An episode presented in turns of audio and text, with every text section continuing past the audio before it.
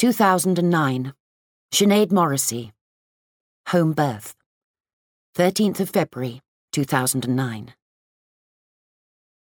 The night your sister was born in the living room, you lay on your bed, upstairs, unwaking.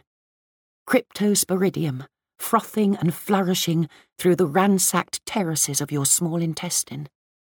So that come morning, you, your bedding, me, the midwife even, had to be stripped and washed. Your father lifted you up like a torch and carried you off to the hospital. You came back later, pale and feverish, and visited us in the bedroom in your father's arms. You turned your head to take her in, this black haired, tiny yellow person who'd happened while you'd slept. And you were the white dot of the television, vanishing vanishing just before the screen goes dark.